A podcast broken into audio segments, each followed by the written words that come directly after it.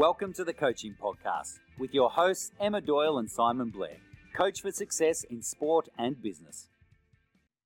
G'day, everybody, and welcome to the Coaching Podcast. I, it's an absolute honor and pleasure to be here with the fabulous Miss Val, they call it, Valorie Kondos Field.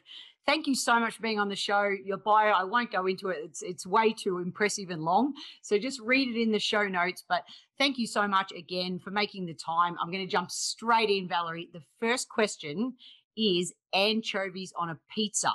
You either love anchovies on a pizza or you strongly dislike. So there's a what, what's your take there? I am an anchovy lover. And thankfully, they're good for you, unlike my other vice, which is potato chips.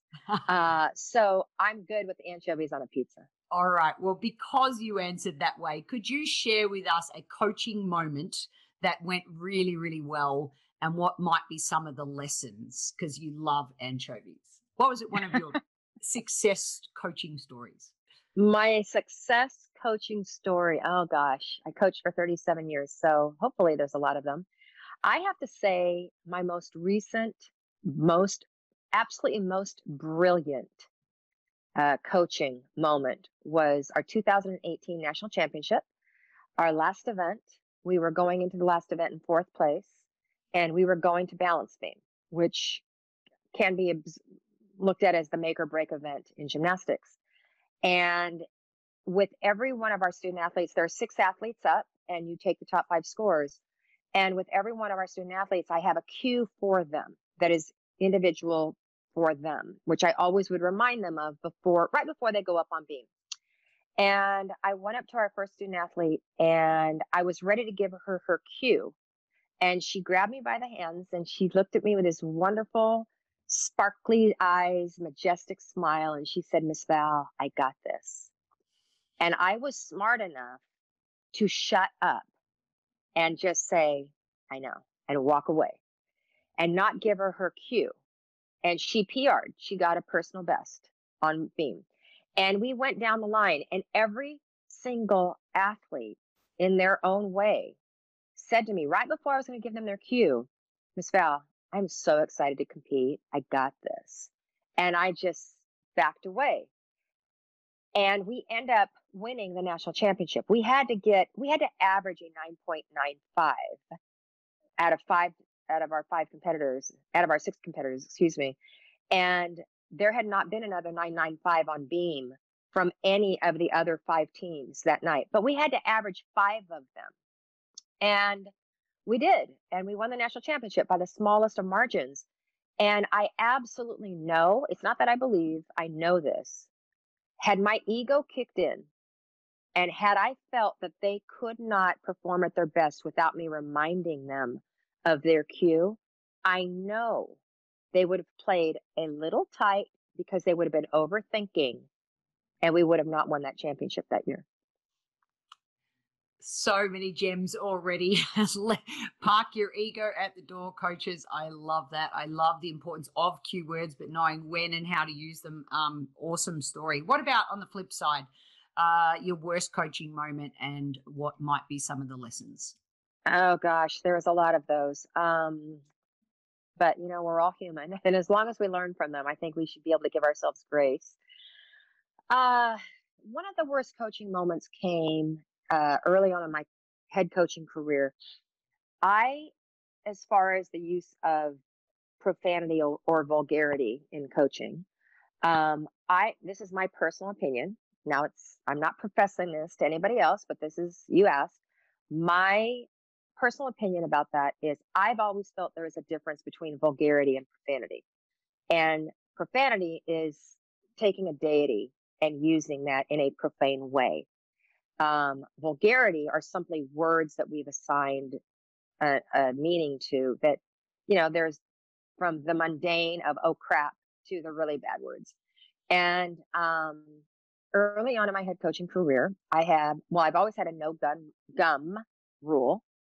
And I was in a team meeting after a meet and we had lost the meet in a horrible way.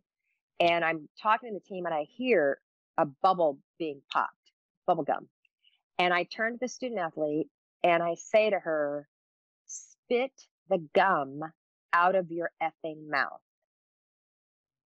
And it wasn't until years later when somebody asked me this question about my worst coaching moments that I realized I wasn't upset with myself that I used the F word as much as I put it on the wrong word and it came out with the wrong meaning.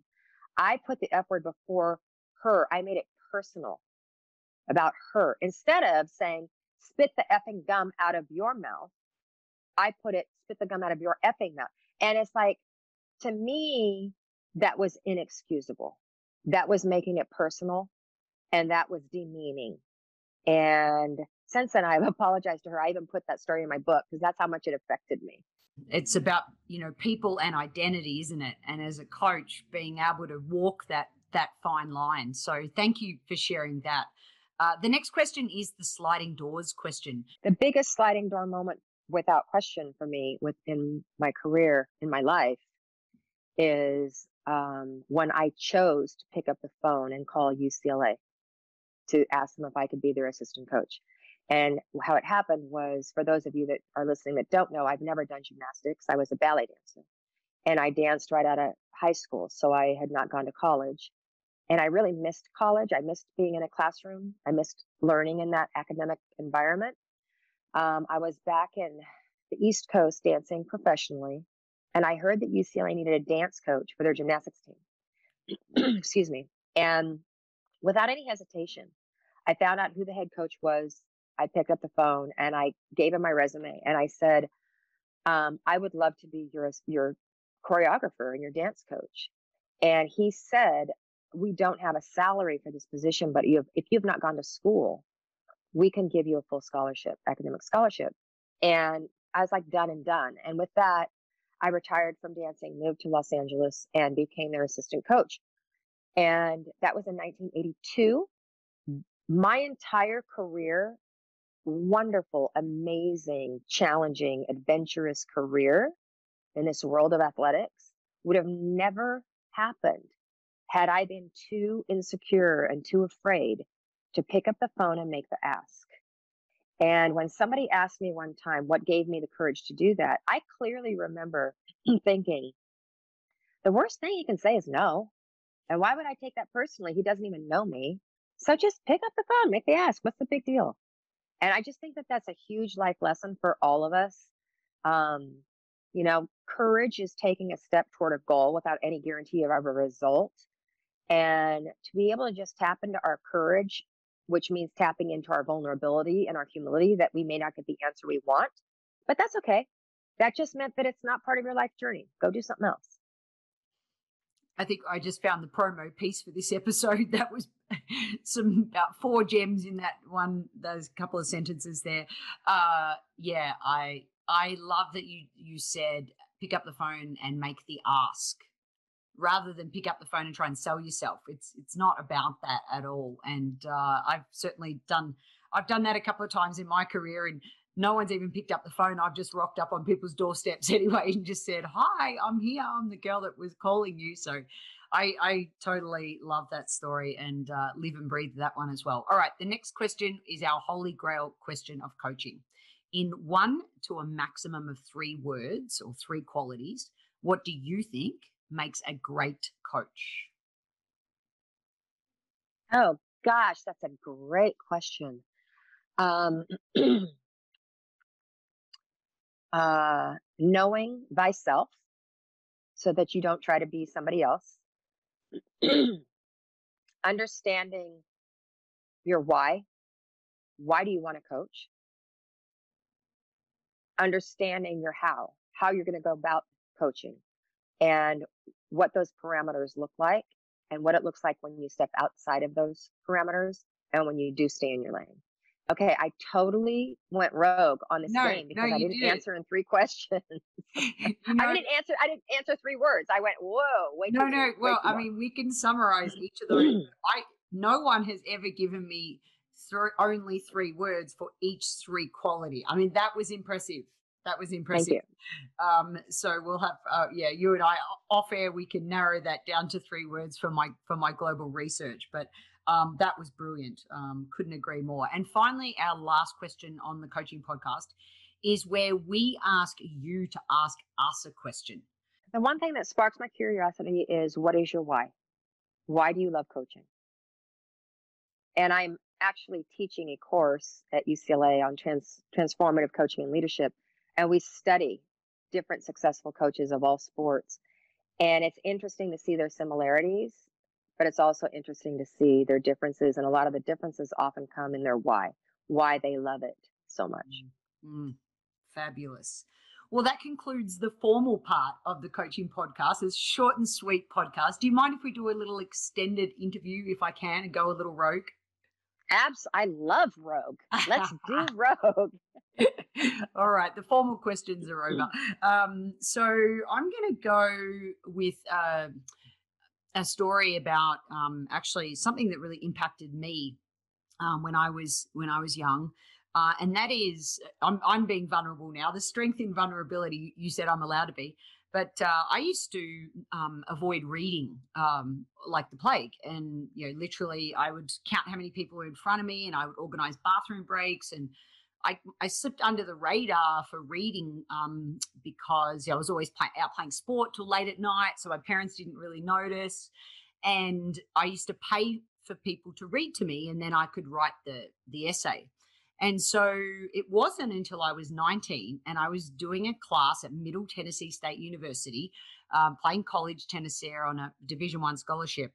And we, I did a class called Coaching Philosophy, and I had to read a book. Like I, I couldn't really, I didn't really know that many people would have paid to read to me, and and I picked up a, a book by this, you know, arguably the legend of coaching, the you know John Wooden. Obviously, I I want to go there first, if I may.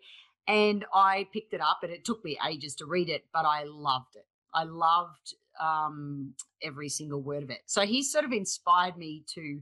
And now, thank goodness, there's audio books. But back in the day, that there wasn't. Um, but he was my first catalyst to actually try and get over that hurdle that I had um, and a real block um, within myself. Uh, so could you just t- share some stories about how you met him and what if you know maybe if you could take the liberty what would he answer to you know that the our holy grail question of coaching? Um, i know that he has had a huge impact on teaching life life skills in in your coaching. Could you just share some um, early memories of of your experience? Oh yeah i'd love to. Which book was it that you read that first book? Do you remember? uh, was it the little blue book no, was it little? No. no, it wasn't a little blur. It was, it was like a bigger. um Yeah, he was on the. Was cover. it called Coach Wooden on leadership? Yep. Mm-hmm. Is that it? Yeah. Mm-hmm. He goes into great detail in that book of his pyramid of success, which yes. I find fascinating. Um, yeah. Yes, I met Coach Wooden when he was 80.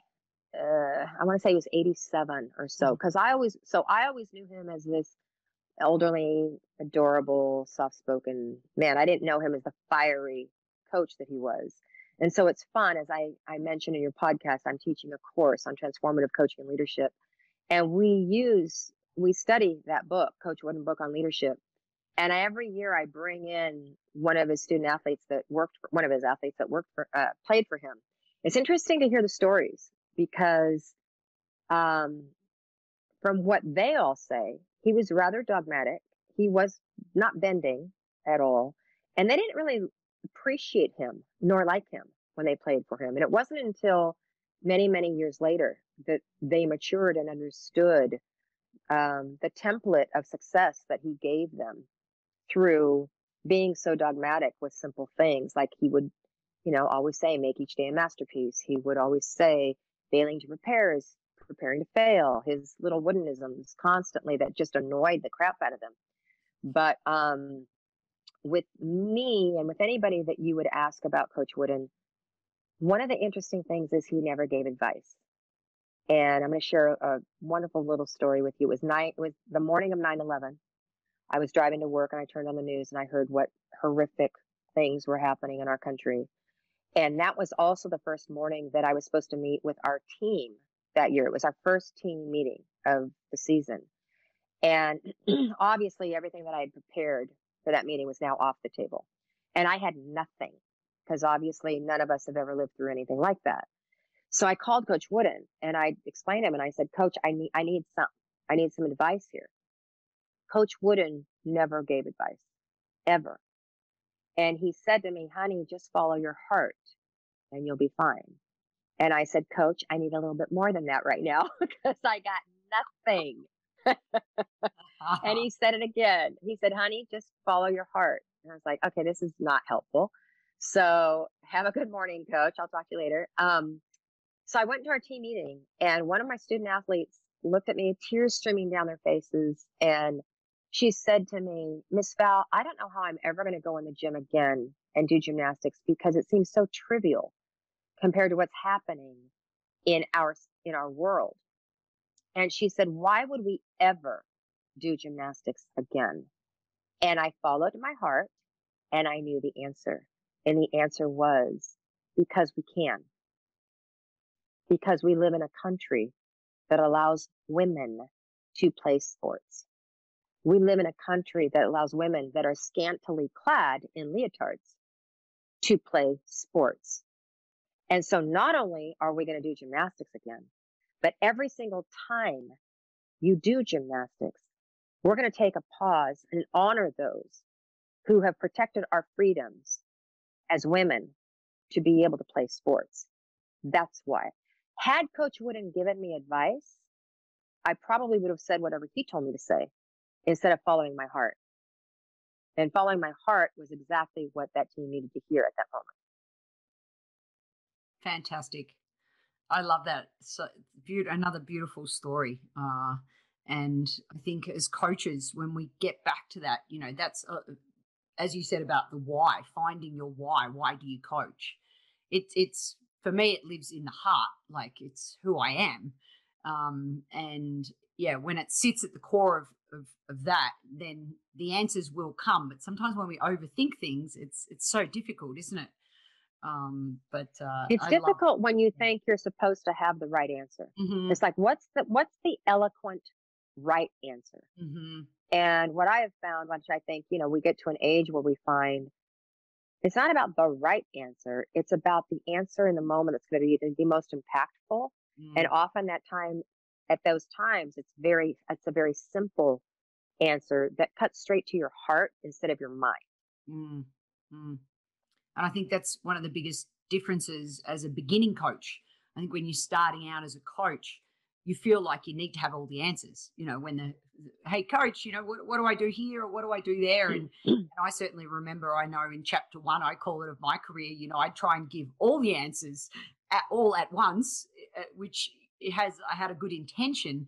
But of course, um, I think one of the biggest lessons I've learned in chapter two of my own coaching is the power of the pause. Uh, and you already have shared that beautiful story in, in one of your earlier um, stories. I I love that. And you know what, Emma? I tell what you're saying is exactly what I tell young leaders.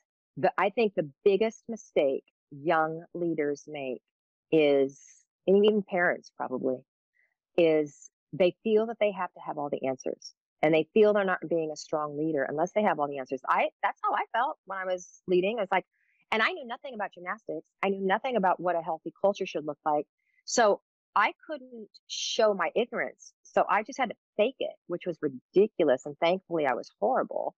Um, but what I share with young coaches now is, and with parents, a leader of anyone, not just young or, or old. I think the best way to lead is to model the behavior for those whom you are leading.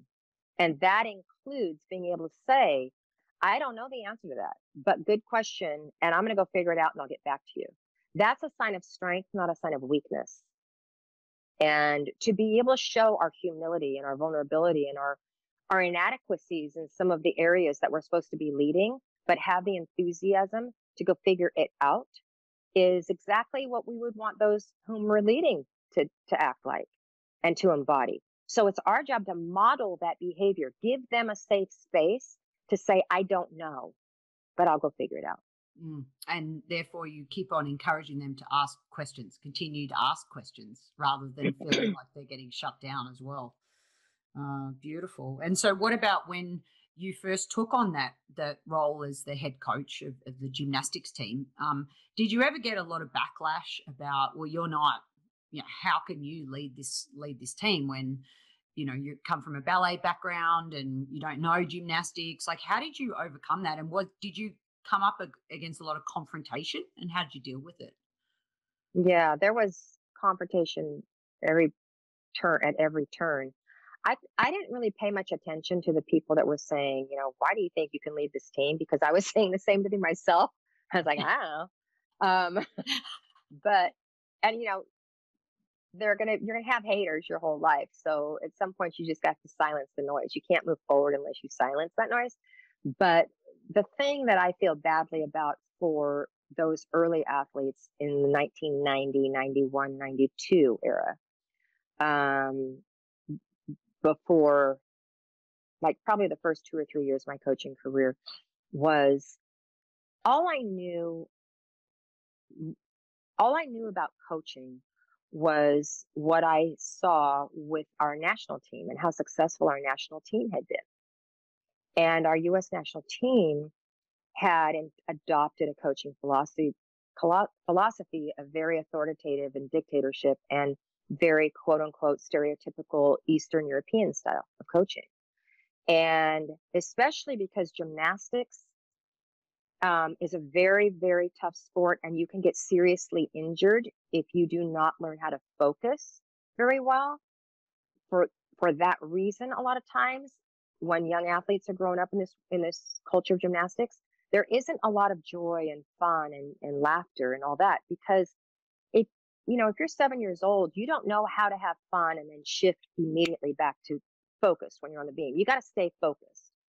And so I just mimicked other head coaches, particularly our our U.S. national team gymnastics coaches, the the Karolyis. Um, and I was bullish. I was sarcastic. I was I put on this affect and this front of being very authoritative. And I remember just thinking and telling myself I had to act like this so people knew I took my job seriously. Because if I had fun, they would think that I wasn't taking my job seriously. And then that would substantiate everything that all the naysayers were saying. Right. So I mean, there was this convoluted mess in my head of, of my ego and trying to convince myself and other people that I could do this job. And it honestly wasn't until I picked up Coach Wooden's book on leadership that opened up magically to his definition of success. And it basically says success is peace of mind and knowing you have done your best and I realized in that moment I had been trying to be somebody else. Mm. And then I, when I realized that I had a real freeing release moment that, you know what? I'm going to go and figure out who I am and what I bring to the table, not just my, through my 17 years of classical ballet training, but also me as a human, the humanity of who I am and bring that to the table. And if I don't succeed, that'll be okay. I'll go find another career, another job that I will be successful at. And so if I'm not going to be successful being myself and coaching, that's okay. I don't want to, I don't want to keep faking it and trying to be somebody else. And then it wasn't until I just started being me. And like I said, modeling the behavior that I want our student athletes to have. So think about it. I knew nothing about what I was doing. So I asked a million questions. I mean, I asked the student athletes when they would say, why am I falling off beam? I'd say, I don't know. What are you feeling? What are you telling yourself before you go up? Let's look at the film. Let's look. And we learned together. And shortly after that, one of my seniors came up to me and said, You're, you have finally become a leader worth following because you're being authentic to who you are. And we can see that you're not trying to be somebody else. Know thyself. Know thyself. And it was cool because she also said, you know, Miss Val, so when you do make mistakes, we realize it's coming from the proper intention mm-hmm. versus your intention previously was simply to mimic Marta Karolyi. Mm-hmm. Mm-hmm. Thank you for sharing that. Uh, yeah, the history of gymnastics coaching. I think it's I think it's evolving um, in in a good direction, which is uh, which is awesome. You talk you spoke a little bit about that imposter syndrome um, in that last story. What do you see as the biggest challenge that student athletes face today? Social media, without question, mm. is social media. Mm. Uh, constant comparison, isn't it? Constant comparison, and you know the studies have shown that our youth today are they're actually drinking less, they're doing less drugs, they're doing they're home more, they're partying less, they're home more, but they're home isolated.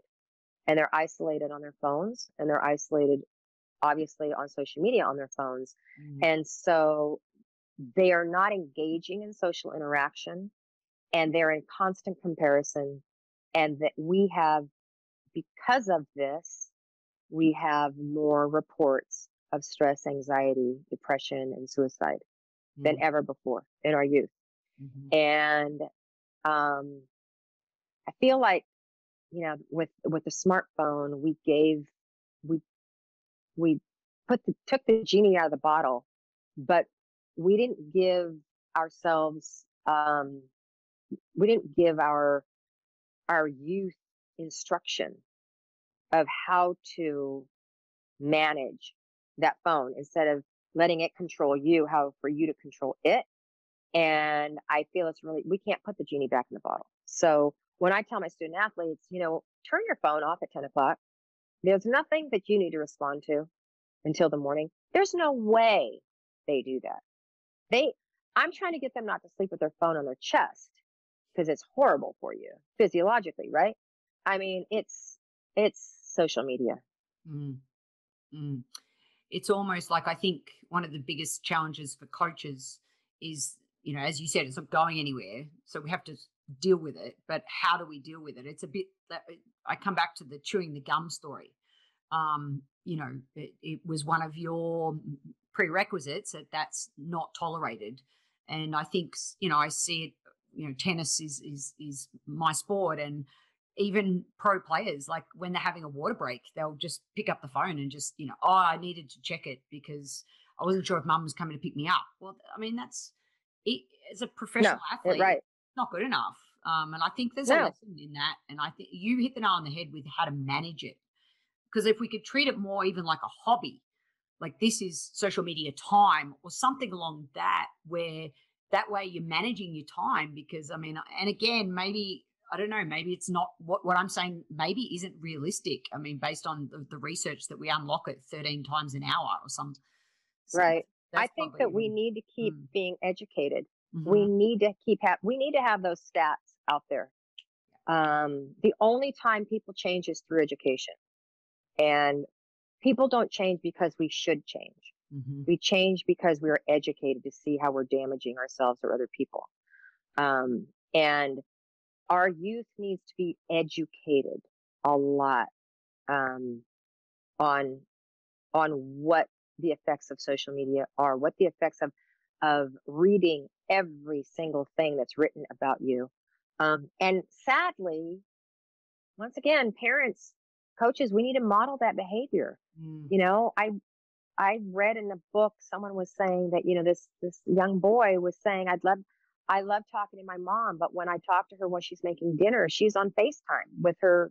You know, there we're not modeling what really active listening is with our children, with our youth, if we're checking our phones as well. And I'm I'm just as bad. I've been out to dinner with some of my student athletes and my phone's on the table and they'll say, Miss Val, can you put that away? I love it. I'm like, yes, and thank you. Mm. So, Miss Val, I know you did a TED talk that I highly recommend everyone um, checks it out. And so I'd like to flip one of your concepts back on you and ask you what's your definition of success? Well, in coaching, my definition of success is developing champions in life through sport. Because if we don't adhere to that philosophy, then it's all about winning. And there's no way that everything that the athletes and the coaches go through to become great and achieve achieve greatness in sport is all about winning. It can't be all about winning because that's so silly. Then that's just about bragging rights. So I absolutely believe that sport is the greatest masterclass to learn really, really tough lessons that you don't learn in the classroom. Um, so as a coach, my definition, as I said, is developing champions in life through sport. Success for me as a human in my life is being able to continually humble myself to continue be on this continuous journey of self-examination of am i the best version of myself today? And understanding that there's always room for growth to maintain a curious mind and to be able to success as i'm thinking about this is to be able to not just forgive others and give others grace as we go through this wonderful adventure called life, but to be able to give yourself grace as well. Um, and as long as I am able to admit where I've gone off my path, understand how I'm going to get back on my path, and how I'm not going to continue to make those same choices, um, then I'm leading a pretty good life. Mm. Yeah. I either win or I learn. I should say and and learn. right. fantastic. Right. Fantastic. Uh, n- biggest myth in coaching?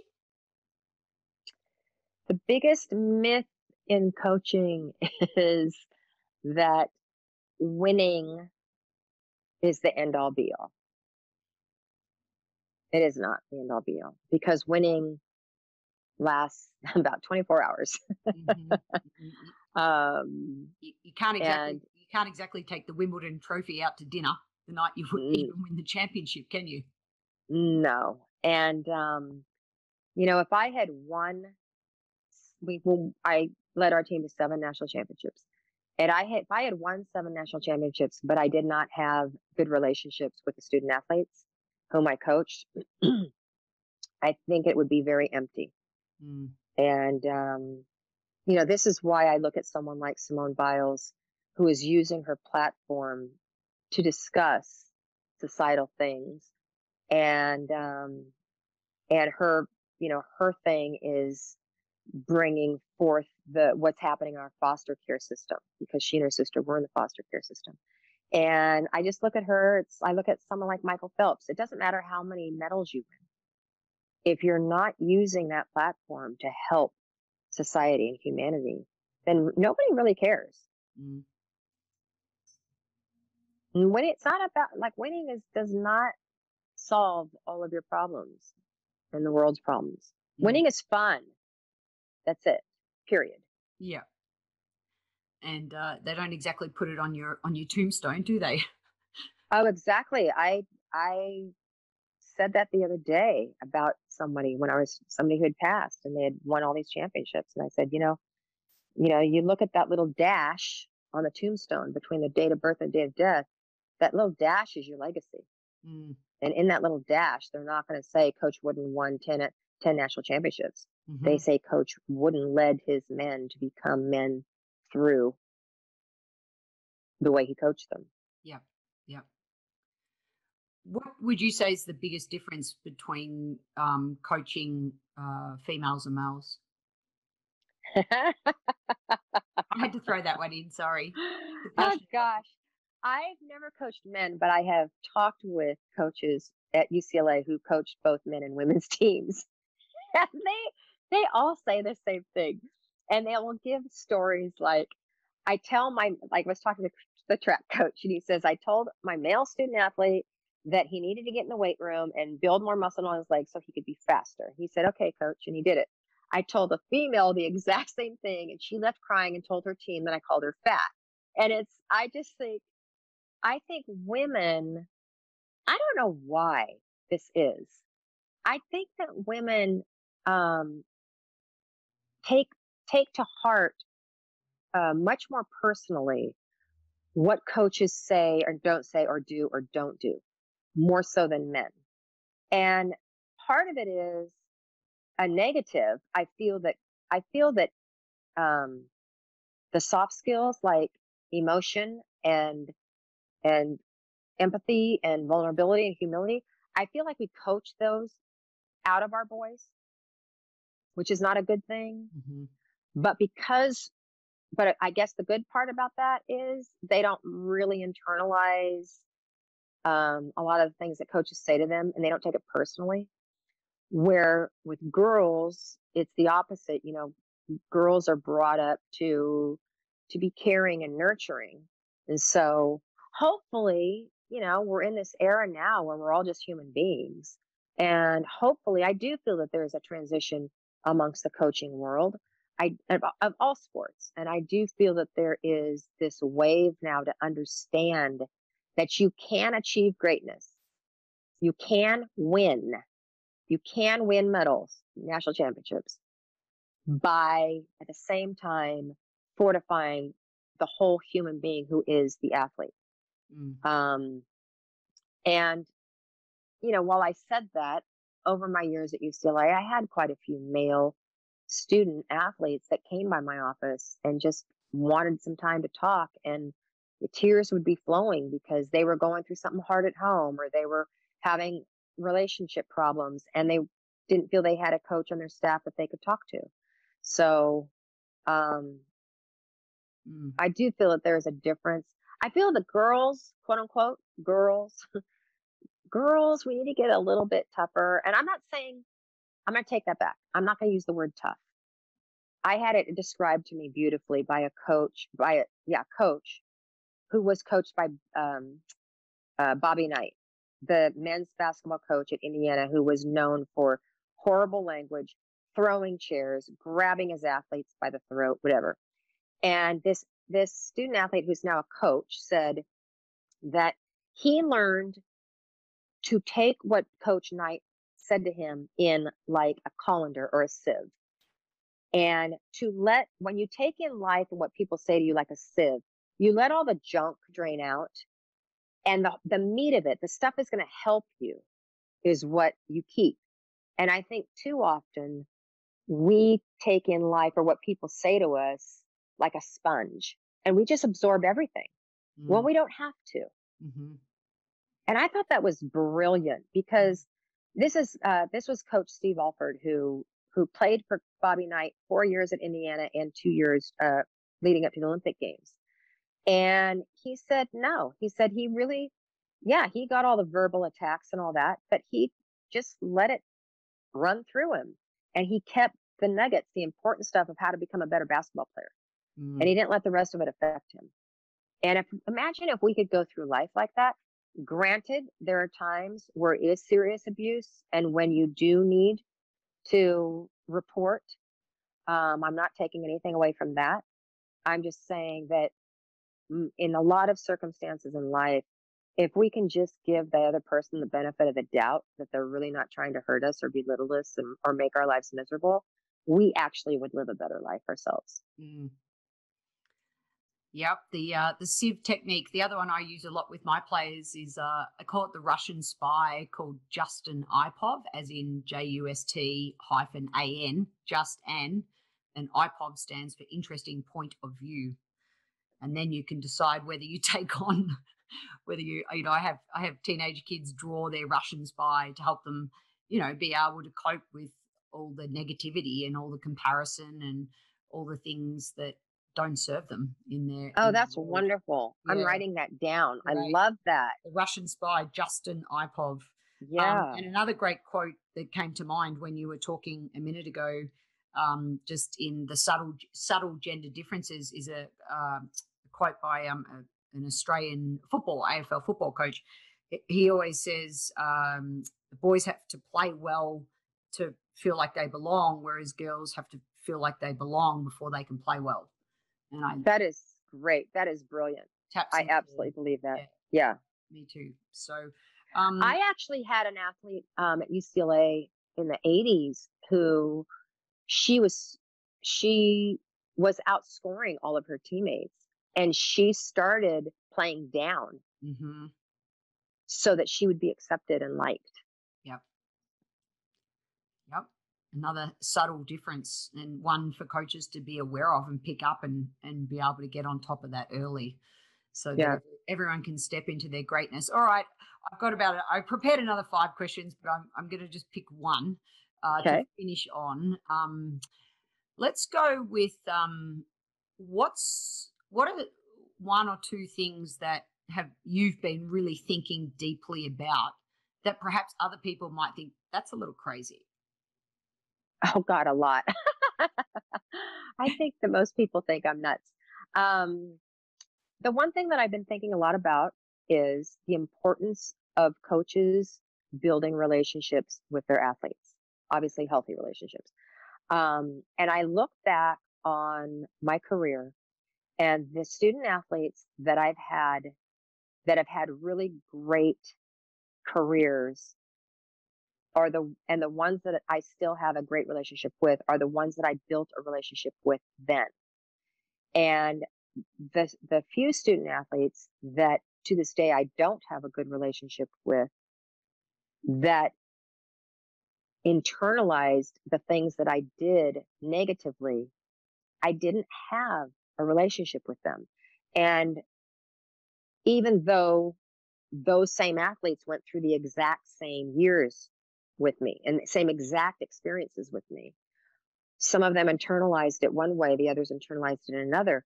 And when I look back at the commonality of all that, it's the ones I didn't take the time to foster a relationship with. Because when you foster a relationship with someone, you end up being able to give them grace and the benefit of the doubt. And I just had a conversation with someone the other day, Jamie Dantzscher, who's a, an Olympian and whatever, and she was not easy to coach. And she said to me, Miss Val, I know I was a pain in the ass. And she said, but I got to tell you, Miss Val, there were times that you were really harsh. She said, but I knew your intention was not to make me feel bad. Your intention was to get me on board to be a part of this team. And I said the same to her. I said, Jamie, I knew your intention was not to question everything I did. Your intention was to figure out my why so that you could then uh, um, not take my coaching negatively, but take it positively. And the only reason we were able to have that conversation and that she ended up having a wonderful career at UCLA was because she and I had a relationship. And I think that a lot of coaches feel that when they hear this, they say, I don't have that kind of time. I don't have time to build relationships. I'm like, yeah, you do. All it takes is going up to a player every like, and this is what I did my last years of coaching. I made a point of every single day I was going to have some small connection with every single student athlete in the gym. And just to be able to go up and say, Hey, Sarah, how's your day going? And then give her 30 seconds to a minute, whatever, to respond and actually actively listen to her response. That's building the relationship. That's all it takes. You don't have to go to lunch with everybody. It's just those little teeny tiny moments that build that relationship. Um, and I think that I think that is imperative in every single sport at every single level to bring out the best in your athletes. Gotta have, they they have to know that you care about them as humans not just as a commodity that's going to help them win. Mm-hmm. Yeah. And it's that small connection, isn't it, over time that can create champions both on and off the court. Right. And mm. it's that small connection that builds trust. Mm. So that when you need that person, you know that connection is there. Mm-hmm. It's when they say, Hey, Miss Val, I've got this. right. So, on that note, uh, we will finish where we started. Uh, and I, I, love that um, one of the athletes saying, you know, I love com- or I'm ready to compete, or I forget the exact quote you used. Right. I've got this. I'm I'm ready. Um, the preparation's right. been done. So you just when you can let go of the outcome and just uh, you know, I think that's that's the ultimate uh, as coaches. And uh, anyway, you exude everything about um, knowing thyself, understanding your why, and understanding your how. Miss Val, it's been an absolute honor and pleasure spending this time with you on the coaching podcast. Every time I hear you speak, I've I've got a, two pages of notes always with you. Uh, so I appreciate you and thank you so much for being on the coaching podcast. Thank you, Emma. Thank you for everything you're doing to make our world a better place. Appreciate it. Right back at you. Bye, everybody. Okay. The coaching podcast was brought to you by Emma Doyle and Simon Blair. Emma Doyle is a global speaker and performance coach helping unleash human potential. Her website is emmadoyle.com.au. And I'm Simon Blair, trainer, assessor, and coach of sales and customer service skills with my own company, 5 Degrees. Connect with me on LinkedIn or email me at simon.blair at 5 degrees, that's F I V E D E G R E S dot com dot au. And if you enjoyed this episode, please remember to give it a rating and a review on your podcast listening device.